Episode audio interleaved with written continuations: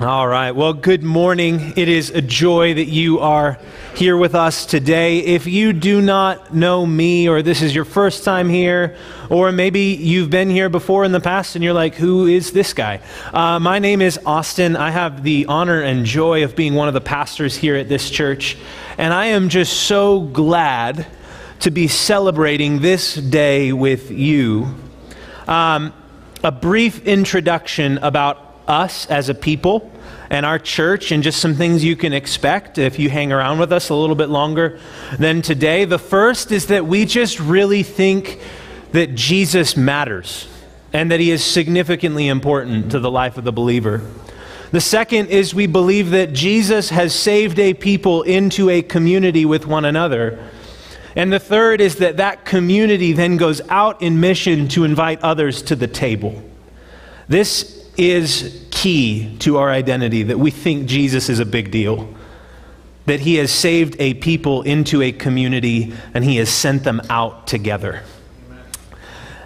But another thing we believe that I think is really important for you to get maybe this is your first time at a church and you heard that Easter was a good day to try it out um, which is true. It is a pretty good day to try it out. Uh, we believe that over 2,000 years ago, a man rose from the dead, and we've staked our entire identity on that. Our entire identity on that. And we believe that that truth, that over 2,000 years ago, a man rose from the dead, literally changes everything. If you have your Bible, uh, would you open with me to Mark chapter 16? If you don't have a Bible, it's going to be on the screen behind me, but Mark chapter 16, we're going to read verses 1 through 8. And if you would all stand and we'll read together as is our practice. Mark 16, verses 1 through 8. 1, 2, 3, read. When the Sabbath was past, 没。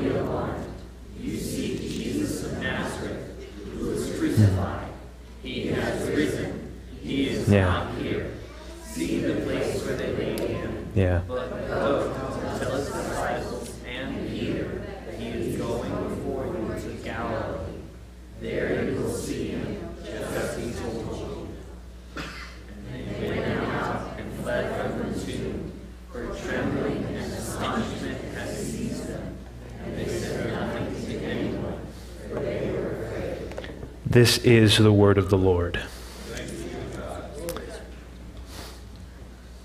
Our God in heaven, this morning, we are a people uh, desperately in need of a Savior.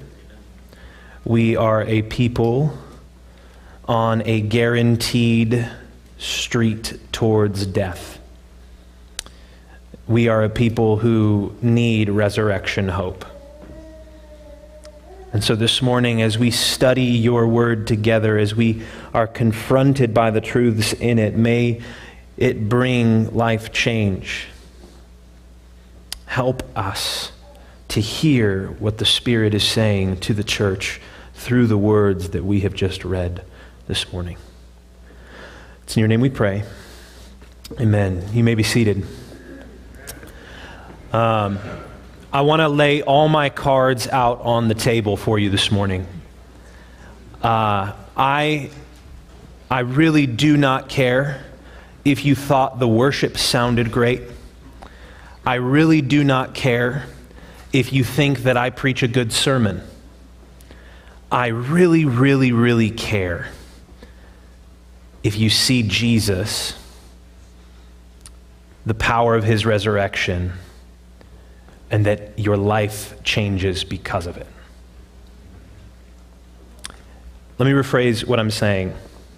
It does not matter to me if we all have a good time this morning, if we leave here unchanged. And it does not matter to me if we hear people's approval, if we leave here without encountering the risen Christ.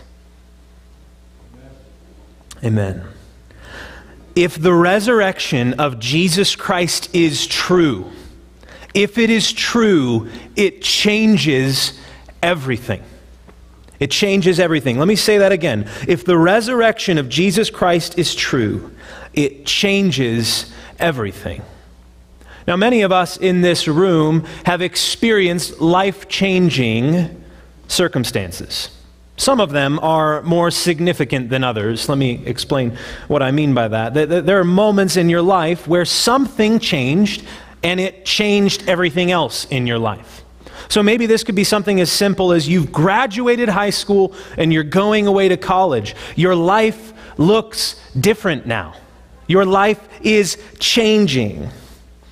And maybe there's some nervous excitement that goes along with that, but what you know is certain is that something in your life is about to shift.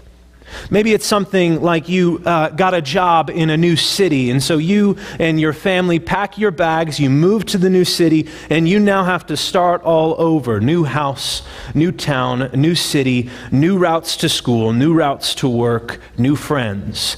Life changing.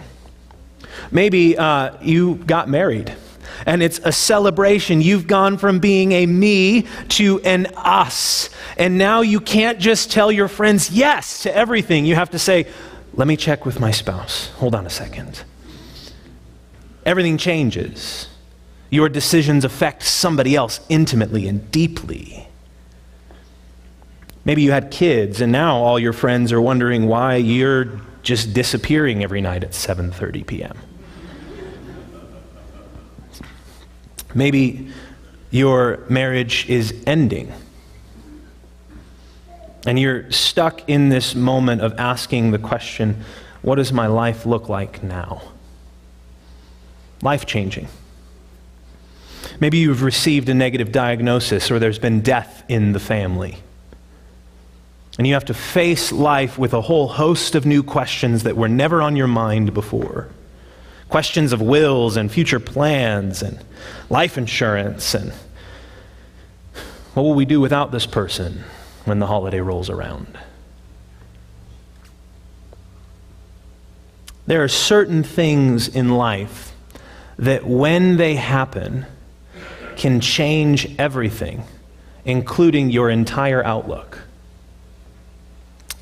If the resurrection of Jesus is true, it is indeed one of those things that changes everything. Now, it is not too hard. Hear me when I say this. It is not too hard to click Christianity as your religion when filling out a survey. Or to buy a coffee mug that has a frothy verse that kind of makes you feel good about yourself in the morning. It's not too hard to do that. Associating with Jesus' words when it's convenient for you does not change much. A coffee mug in the cabinet, a shirt that you got at a concert, doesn't change much. A check mark on a survey, even a offhanded comment, yeah, I'm a Christian, as you go on your day, does not change much. And that's not even what the Bible would call Christianity. It's not what the Bible would call saving faith. In fact, what Christianity is, is it's an association with Jesus. It's associating with Jesus. And here's the reality of associating with Jesus associating with Jesus in his life is uncomfortable. Associating with Jesus in his death is dangerous. And associating with Jesus in his resurrection is life changing. That's my outline today. Those three statements associating with Jesus in his life is uncomfortable, associating with Jesus in his death is dangerous, and associating with Jesus and his resurrection is life changing. So let's deal with that first one. Associating with Jesus in his life is uncomfortable. We've probably heard this verse before, but in case you haven't, Mark 8:34 says, "And calling the crowds to him with his disciples, Jesus said to them, If anyone would come after me, let him deny himself, take up his cross, and follow me. You see, taking up a cross is not simply putting on a necklace. It is actually making a conscious decision to say, I'm headed towards death. And it's uncomfortable to do that. Here in our story today, in Mark chapter 16, we have a few women in the story. And these are women who have followed Jesus as a teacher. They have followed Jesus as a teacher, and following him as a teacher has been uncomfortable. It involved denial of self. It meant saying, I'm not in charge of my life anymore. And here in our story today, these women who have spent significant time with Jesus in his life, Mary of Magdalene, or Mary Magdalene, Mary the mother of Joe, uh, James, and then Salome, they have spent countless hours with Jesus in his life. We know from biblical context that these are women who helped fund Jesus' ministry. They had given up much for multiple years to follow Jesus. They had taken on the uncomfortable life of a disciple of Christ. All who followed Christ were invited into that same thing denial giving up of self. Associating with Jesus in his life was uncomfortable. It means looking at the way that we live and asking whether or not it lines up with his life and his teaching. And more often than not, the answer to that question for you and I is typically no, it doesn't. I don't look very much like Jesus. And that's uncomfortable. It is uncomfortable to live in light of who Jesus is and who he is inviting us to be. It's uncomfortable. Throughout the book of Mark, which we're in this morning, following Jesus meant following him to his death. There's ideas of denial, of death, of following a leader saying, I'm not in charge. And none of that makes us as a people feel comfortable. None of it. I know this because I have a toddler who does not like denying his desires. And on display in my toddler is my own heart. It's interesting, we have a nine month old baby girl now. And first off, girls are more feisty than men. I don't care what anybody says. I'll make that blanket statement and I'll hold to it.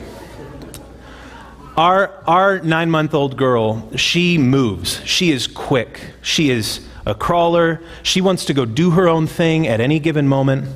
And there's, um, we have tried multiple times to move the dog's water bowl and the dog's food bowl to where she wouldn't find it normally. And, and this thing continues to happen where she finds the water bowl, she finds the food bowl, and she beelines directly for it. And she's faster than most of the people in the house. Uh, and so by the time we've noticed what she's doing, she's already over there. And we start to tell her, we start to say, Amora, all done. And she looks at us and she goes,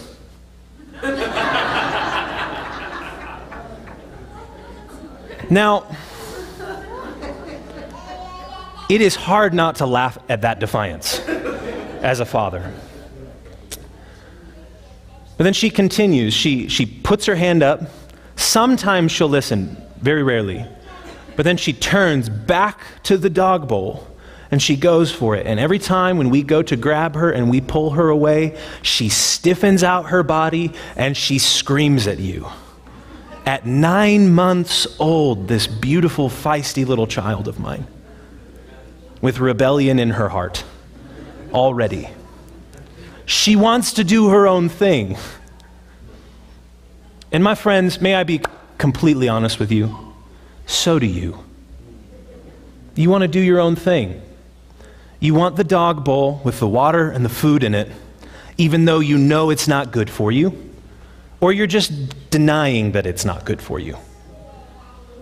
And here's, here's the invitation of life in response to Christ, admitting that what I want for myself is not the right thing. Denying myself, taking on Jesus as my leader and following him and responding in obedience when he says, All done. It's uncomfortable. Associating with Jesus in his life is uncomfortable.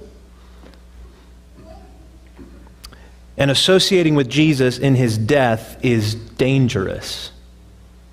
When Jesus is arrested to be taken to his death, there's this interesting feature in the story that we're not super familiar with. Some of us are.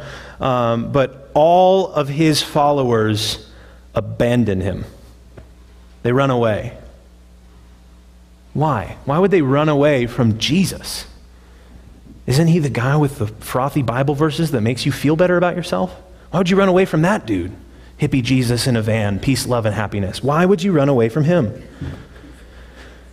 Because these people know who are following Jesus that if they are caught following him, their fate is the exact same as their master's. It's the exact same. There is one person in the story of Mark who actually continues to follow him. It happens in Mark chapter uh, 14. It's this really obscure story where a young man follows Jesus and then he's caught following Jesus and they grab him and he like takes off his clothes and run, runs away. It's an incredible story that this man went from following Jesus and instead of following Jesus to the cross, he runs away because it's dangerous to follow Jesus, and he runs away naked and afraid.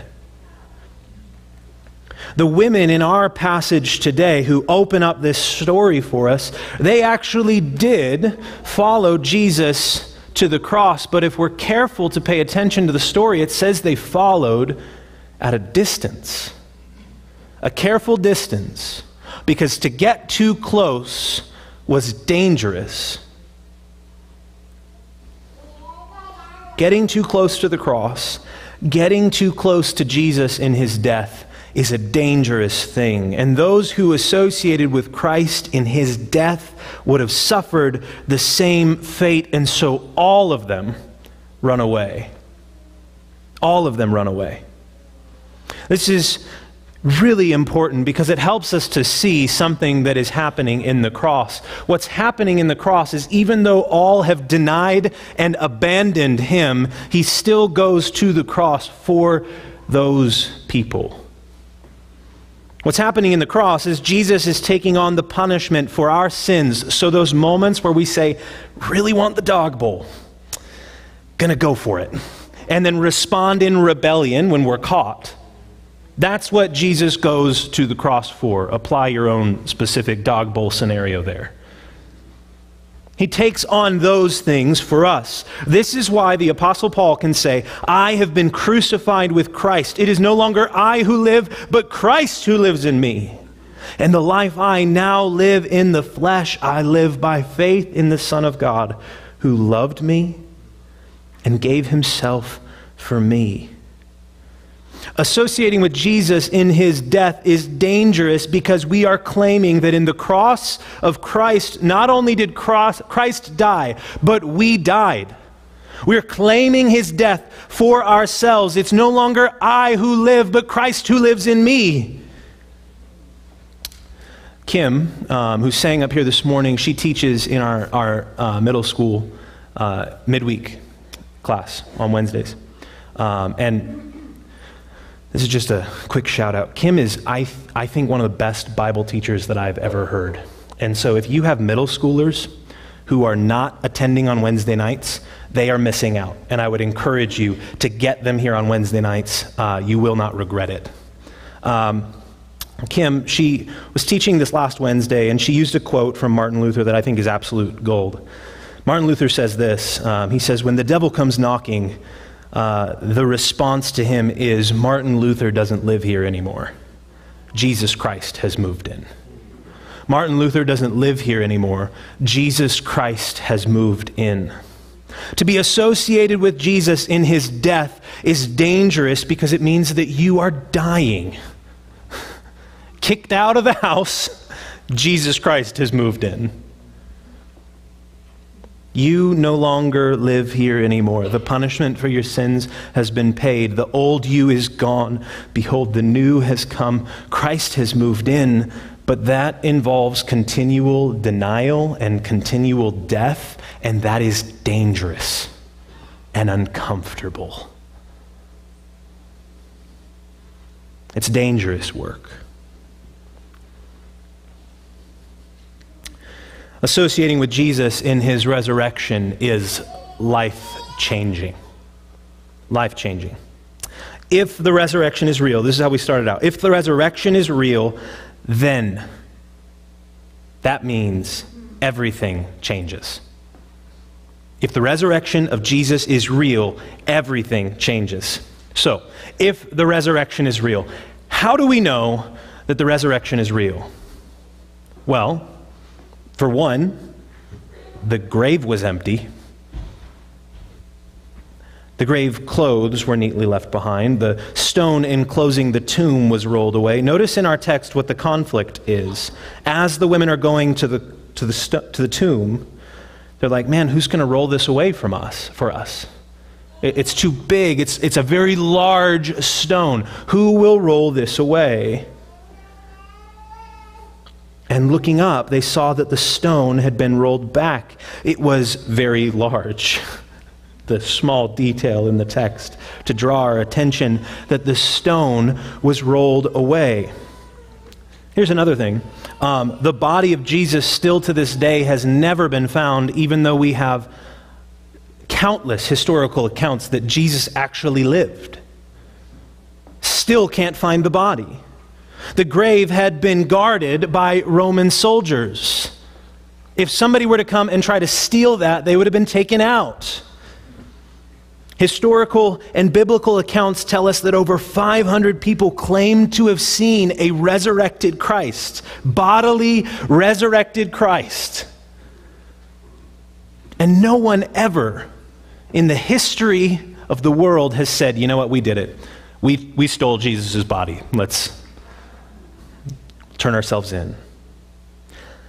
Finally, as we've been just talking, we have individuals who have completely abandoned Jesus because it's been uncomfortable and it's been dangerous, and they just want nothing to do with that. They've run away because it's, a, it's uncomfortable and it's dangerous. And then here in this moment, we have a resurrected Christ we have fear from these women, and as we'll find out later on in the biblical storyline, we have people that run towards death, not away from death, because they claim they've seen Jesus risen again from the grave. And that movement of them claiming they've seen Jesus risen from the dead has turned the entire world on its head to the point where now, 2,000 years later, you and I have decided Sunday morning sounds like a good time to go to church instead of go eat a great Easter brunch deal that somebody somebody might be putting on right now. Somehow, abandonment and denial turned into a movement that turned the world upside down. The evidence in this story that these disciples are the type of people that could go start a world movement is slim to none. Remember, they're abandoning and denying. The resurrection is real.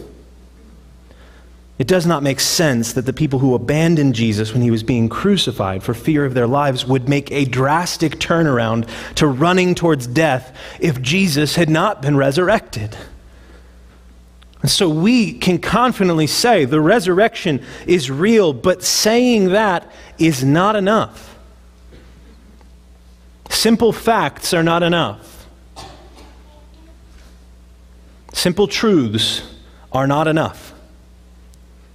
I can say I'm wearing a pink tie, and that does not change any of your lives. The resurrection is real, and the implications of it change everything. In 1 Corinthians 15, the Bible tells us uh, Paul's having a conversation with people about that, that are denying the resurrection. They're saying it never happened. And Paul comes into that conversation and he says these words. He says, If Christ has not been raised, then our preaching is in vain and your faith is in vain. We're even found to be misrepresenting God. So essentially, if Jesus hasn't been raised, we're liars because we testified about God that he raised Christ, whom he did not raise, if it is true that the dead are not raised. If Jesus has not been resurrected, then God's a liar, we're liars, your faith doesn't make any sense. For if the dead are not raised, not even Christ has been raised. And if your Christ has not been raised, your faith is futile and you're still in your sins. Put simply, if Christ has not been raised, then today is just about eggs and hot cross buns, and there's no point in any of us being here right now. There's no point in it. But because the resurrection is real, it changes everything. The resurrection is life changing. Look at verses 6 and 7 of our passage today. If you don't have a Bible, it's okay, I'll read it. It says this It says, And he said to them, Do not be alarmed. You seek Jesus of Nazareth who was crucified. He has risen. He is not here. See the place where they laid him. But go, tell his disciples and Peter that he is going before you to Galilee.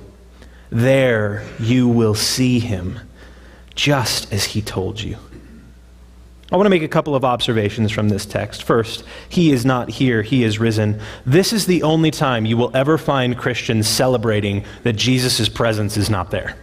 It's the only time ever you'll be celebrating that Jesus is not somewhere because we're celebrating that he is in fact, missing from the tomb, and he is alive. The second observation I want to make is the restorative power of the resurrection. The first thing I think we need to note is that women are given the charge as resurrection emissaries.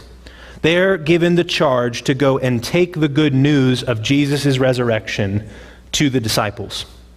Now, here's why this is really restorative. Because the way that Christians see the world is we believe that in the beginning God created the heavens and the earth and it was good. And in the beginning He created man and He created woman and He put them in the garden to live there together with God. And in the garden there was a condition. You can eat of anything except for the tree of the knowledge of, the good, of good and evil. The enemy, Satan, he comes to the woman and he tells her, he says, Did God really say that? Certainly, God just doesn't want you to be like him. And the woman takes and she eats of the fruit. She gives it to her husband who was with her. It's a fascinating story. But what's even more fascinating is the contrast throughout the narrative of Scripture in the value that God places on women, even up to this point in our text today, where God gives the first job in the new creation, the resurrection life, to women to go proclaim the word to the disciples. It's incredibly restorative. The fall comes through a woman disobeying the word of God. Essentially, the world's broken because a woman eats of the fruit, disobeys the word of God, and now women are the first invited into the redemptive work of proclaiming the word of God to the disciples. How beautifully restorative is that? That Jesus and God in the in the plan of history God's response to brokenness is not eh, nothing to do with you anymore but instead invites them to be a key part of the work and a restorative part of the work. Throughout the Bible, God is just com- continuing to uplift and value women. God deeply values women, which should tell us something as a people about how we're to think of women. That God seems to deeply value them and uplift them and, and hold them up. And here he brings restorative value to them, inviting them to be the first resurrection emissaries, the first to tell the good news of what he's done. It's incredible. Continuing in this observation of the restorative power, I want us to notice something. Did you um, catch when I talked about the fact that there was one man who followed Jesus? He was a young man.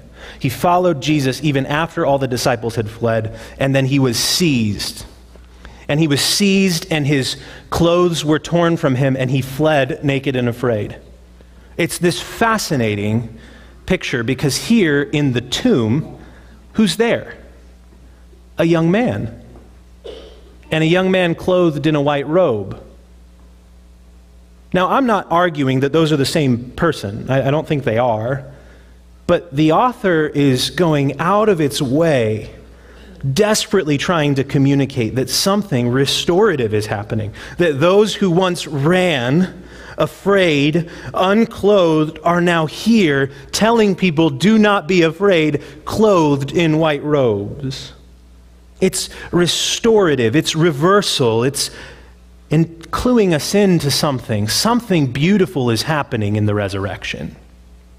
God has so far in this text, through the resurrection of Jesus Christ, restored something that has been broken for thousands of years, and then he's just going to extra effort to tell us that by showing us this young man clothed in a white robe.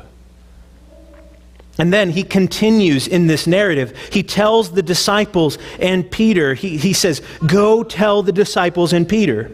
Now, why is this significant? Because all of them abandoned him and Peter denied him. Peter said, I want nothing to do with this Jesus. I don't know him. Don't associate me with him. He's too uncomfortable, he's too dangerous. And Jesus, in his resurrection, sends a message. Notice this does not say, Go find me different followers. No. Jesus wants his disciples to know the good news that their abandonment and denial of Him is not the final statement of their life. The resurrection is. That even though they abandoned, even though they denied, Jesus still went to the cross and He has broken the powers of sin and shame, rising again, condemning death to death, and inviting people back into the restorative power of His kingdom.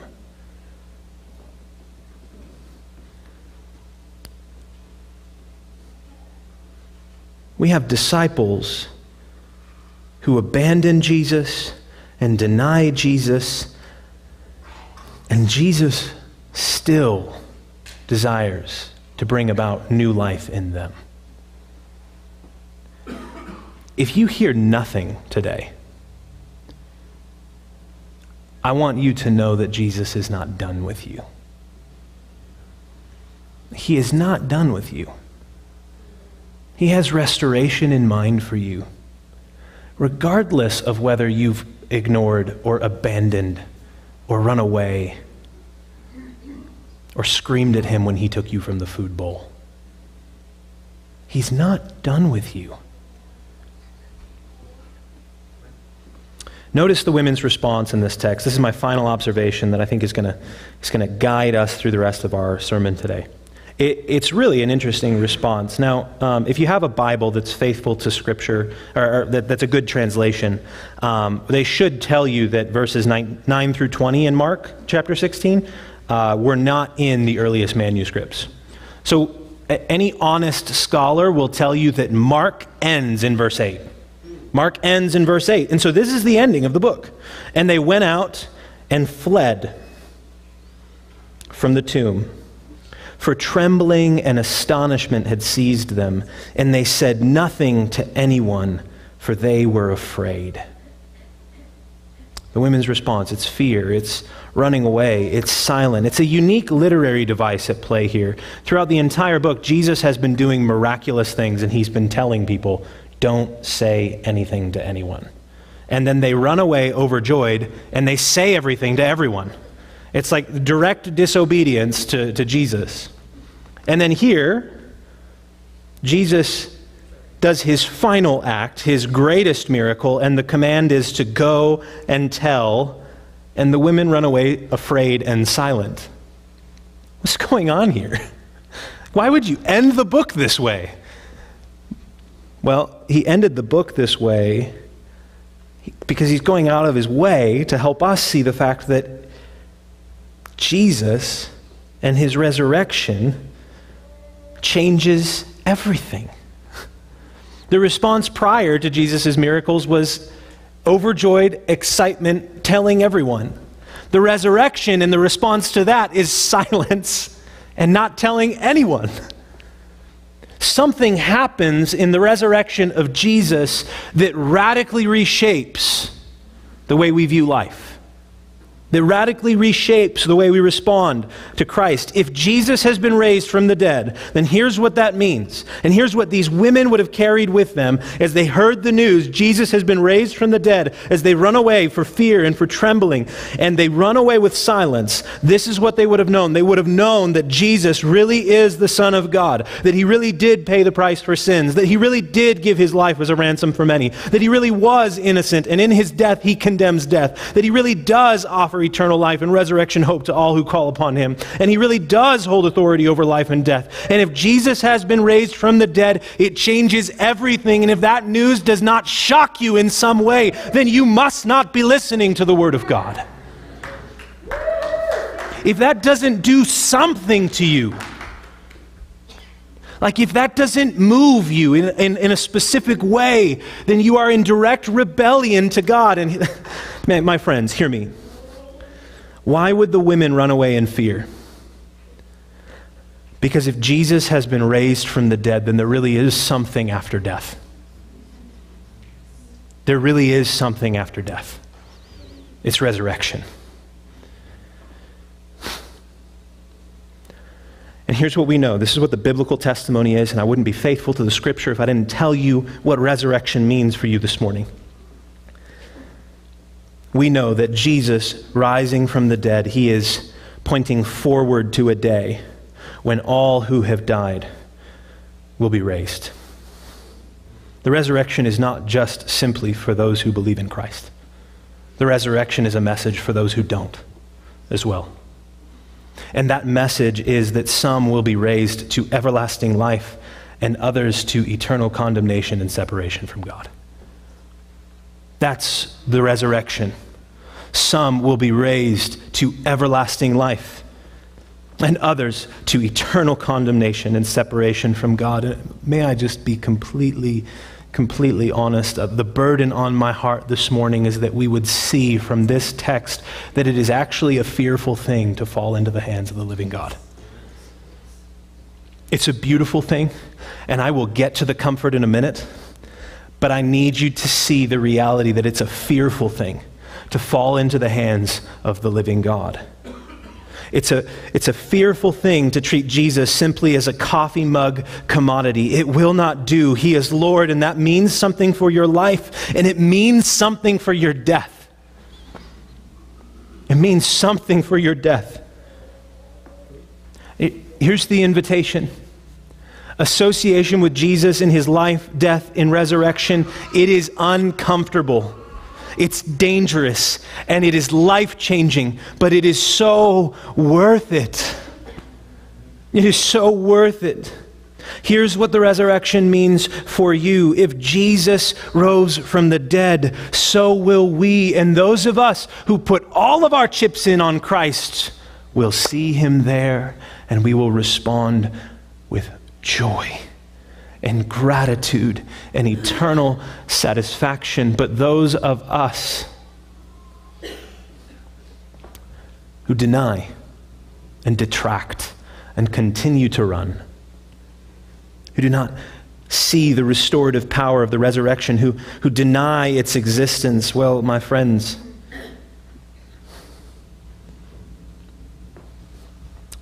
that is not the response you will have when you are risen. It will be one of fear and of trembling.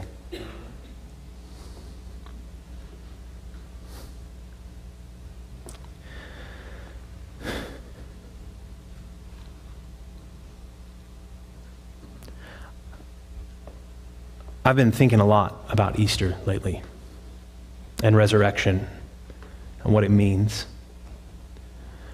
Um, many of you know that my, my mom was diagnosed with stage four cancer recently. Um, my mom,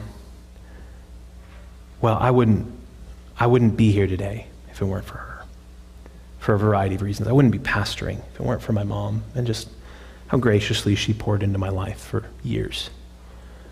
Um, that's life changing news. It is. It's life changing news to find that out. It causes you to start to think about things a little bit differently. Causes you to start to operate differently and move differently, and you start to have different conversations with your parents and different conversations with your siblings, and even start to look at your own life differently. It's weird. It's life changing news. So I've been thinking about Easter a lot. I have a three year old son who um, is still trying to figure out what Easter is. So I told him a few weeks ago, I said, Are you just really excited for Easter? And he said, What's Easter? As if this isn't the biggest day in the whole year.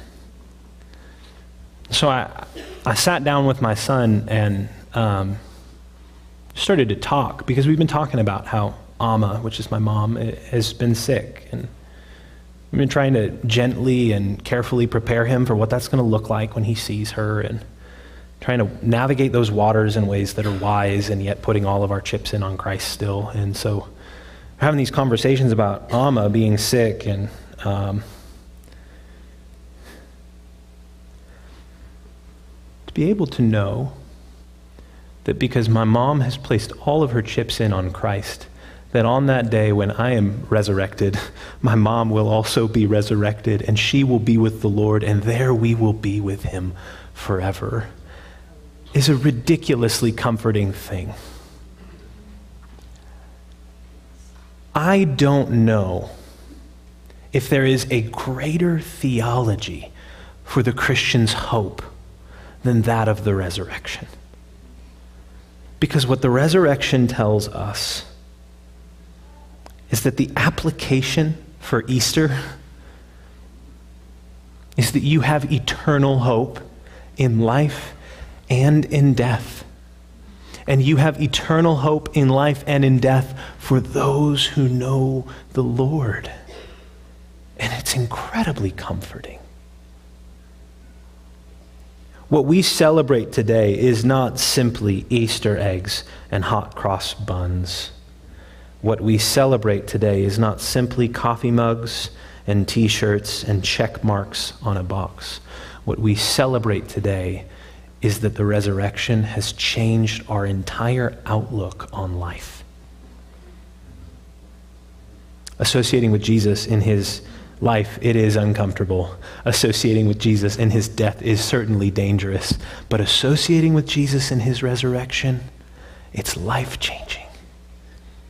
And it, it really is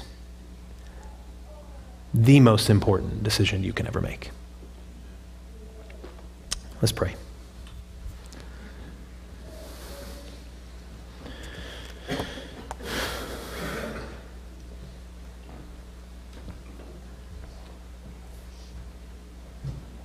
God, I recognize this morning that there are those in here who know you, and there are those in here who do not. And so it is, it is with a deep burden in my heart that I ask that you would reveal yourself to them right now. Lord, that this might be a day where they said, or they can say, He was not in the tomb, and because He wasn't in the tomb, He met me where I was. Lord, for those of us in Christ, may we not walk out of here simply, ah, this is another Easter sermon. May we walk out of here with a renewed outlook on the beauty of the resurrection, that you are bringing about restoration to all things. And it's powerful, and it's beautiful, and it's wonderful, and it's fear, fearful. it's terrifying. It's life changing. May we not be satisfied with simply seeing you as a commodity in our life, but would we be people who associate with you in life, death, and resurrection?